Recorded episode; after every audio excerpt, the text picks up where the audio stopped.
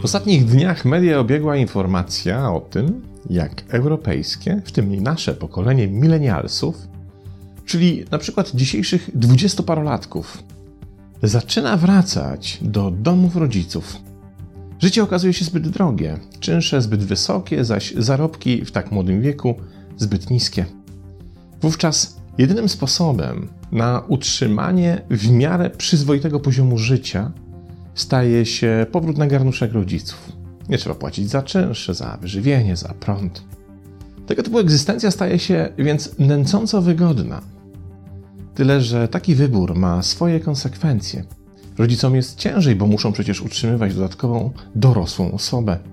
A też prędzej czy później w relacji rodzic-dziecko mieszkających pod jednym dachem częstotliwość konfliktów stanie się autodestrukcyjna i to dla obydwu stron. Każde pokolenie ma przecież swoje potrzeby, swoje wartości i faktory atrakcji, czyli to, co wydaje się im w życiu pociągające, atrakcyjne, dlaczego warto rano wstawać z łóżka. Konflikt więc wisi na wosku od samego momentu podjęcia takiej decyzji. I z miesiąca na miesiąc będzie coraz gorzej. A najlepiej widać to w gabinetach psychologów. Już dzisiaj gro ich pacjentów stanowią właśnie dwudziestoparolatkowie, zaś źródłem większości deklarowanych przez nich problemów jest właśnie relacja z rodzicami.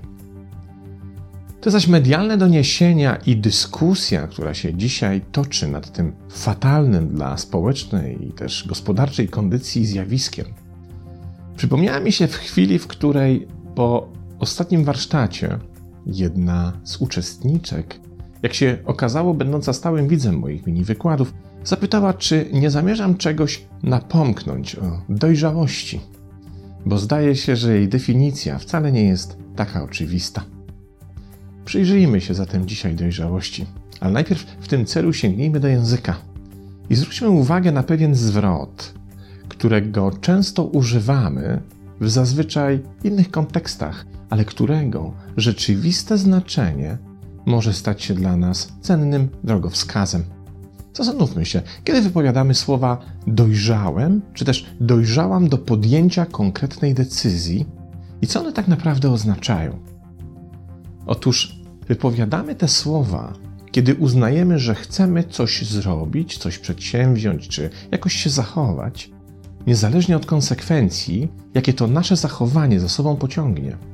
To sytuacja, że posłużę się przykładem z kręgu zainteresowań dwudziestoparolatka, w której chłopak decyduje się podejść i zagadać do nieznanej mu wcześniej, a atrakcyjnej dla niego dziewczyny. Mówi sobie w duchu: Raz kozie śmierć. Dojrzałem, by to zrobić.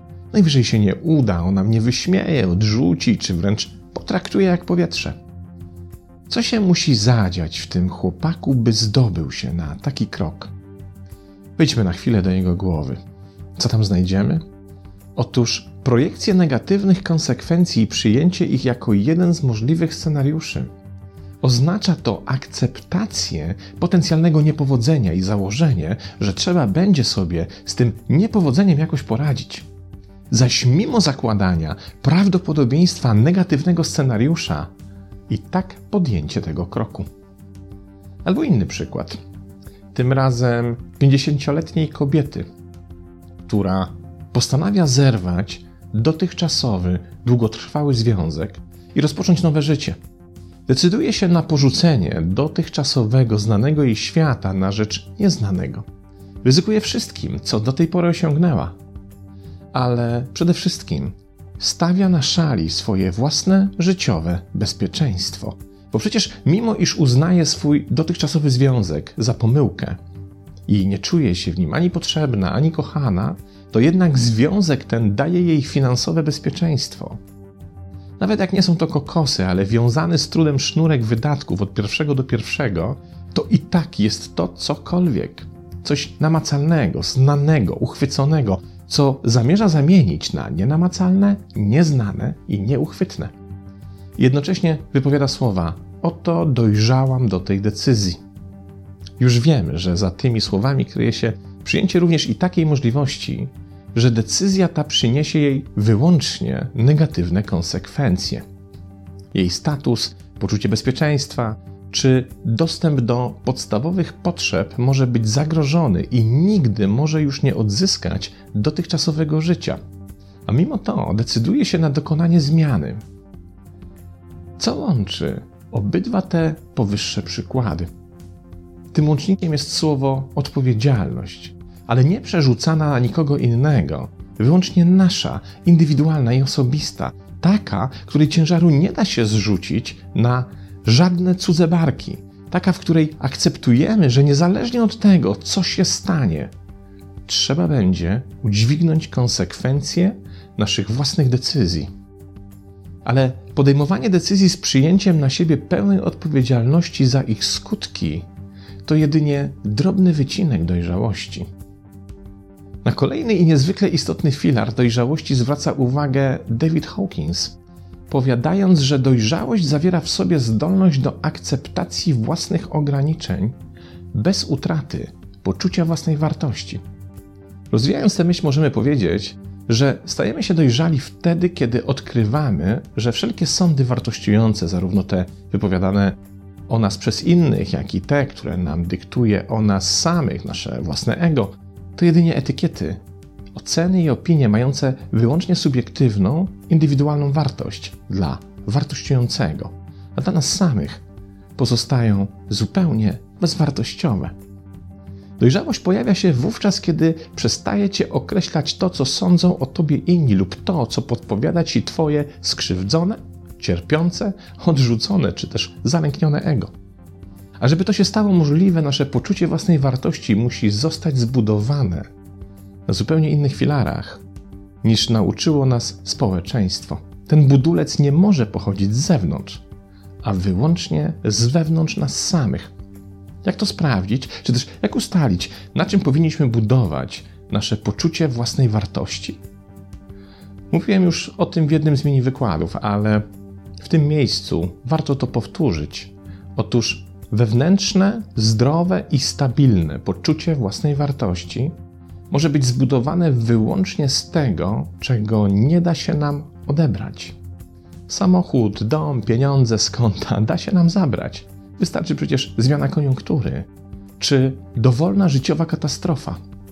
Podobnie da się nam odebrać ukochaną osobę. Wystarczy, że postanowi od nas odejść, nas zostawić. Da się nam również odebrać dobrą opinię. Wystarczy, że ludzie, którzy ją generują, zmienią zdanie na nasz temat. Da się nam też odebrać naszą pozycję społeczną, karierę, a nawet pełnione społeczne role. Jednak nie da nam się odebrać faktu ukończenia jakiejś szkoły czy uczelni. Nie da się odebrać faktu opublikowania książki. Nawet kiedy cały jej nakład zostałby zmielony, to sam fakt jej publikacji jest czymś nieodbieralnym. Nie da się odebrać naszych doświadczeń, umiejętności, talentów, a nawet wiedzy. I owszem, możemy o niej zapomnieć, ale jeśli będziemy ją pielęgnować, to stanie się nieodbieralna. I właśnie moment, w którym Twoje własne poczucie wartości staje się wewnętrzną, stabilną, nieodbieralną cechą, jest tożsamy z osiągnięciem dojrzałości. Na kolejny filar dojrzałości zwraca uwagę Mark Manson, autor światowego bestsellera sprzed zaledwie roku, książki o tytule Subtelnie mówię fuck. Mówi on, że dojrzałość pojawia się wówczas, kiedy nauczymy się przejmować wyłącznie tym, co jest faktycznie tego przejmowania warte.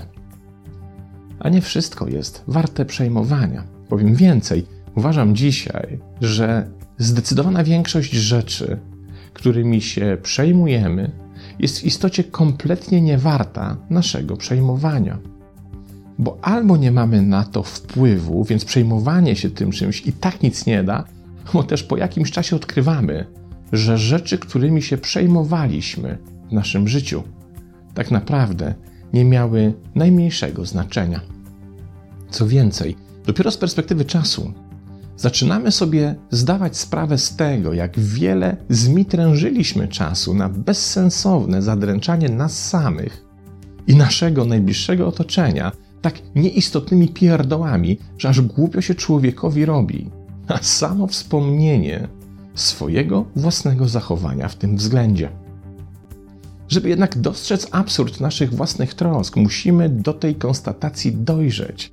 I tutaj najlepszym nauczycielem jest samo życie, czasem nie szczędząc nam również bolesnych lekcji.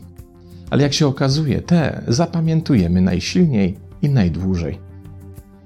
Właściwie na tych trzech fundamentach dojrzałości moglibyśmy zakończyć. Jednak istnieje coś jeszcze, o czym nie należy zapominać. I to nie tylko kwestia wracających do rodzinnych domów milenialsów, ale wielu ludzi, bo z nami takich, którzy przez całe dorosłe życie nie sprostali ani jednemu z tych trzech zadań. Nie podejmują wielu działań, bo nie są w stanie wziąć prawdziwej, realnej odpowiedzialności na swoje barki za możliwe negatywne konsekwencje, więc próbują podejmować tylko takie decyzje, które nie niosą za sobą najmniejszego ryzyka. Jednak życie pisze zupełnie inne scenariusze. I taka egzystencja, prędzej czy później, okazuje się po prostu niemożliwa. Nie potrafią zbudować własnego poczucia wartości na właściwych filarach, więc szukają jego potwierdzenia w rzeczywistości zewnętrznej, przez co stają się zależni od opinii innych, od poziomu zgromadzonych dóbr czy społecznej pozycji. I po trzecie, przejmują się olbrzymią ilością rzeczy. W swej większości kompletnie takimi, które na to absolutnie nie zasługują. I właśnie za to przychodzi im często zapłacić olbrzymią życiową cenę. To koszt życia w lęku, w uzależnieniu od poczucia bezpieczeństwa, w przerażeniu pojawiającym się przy każdej myśli o dowolnej stracie, stracie pieniędzy, przyjaciół czy pozycji. W każdym z trzech powyższych filarów najmniejszy rodzaj niedojrzałości związany jest z olbrzymim kosztem, który musimy płacić. Z biegiem zaś naszego życia ten koszt staje się coraz to większy. Pozdrawiam.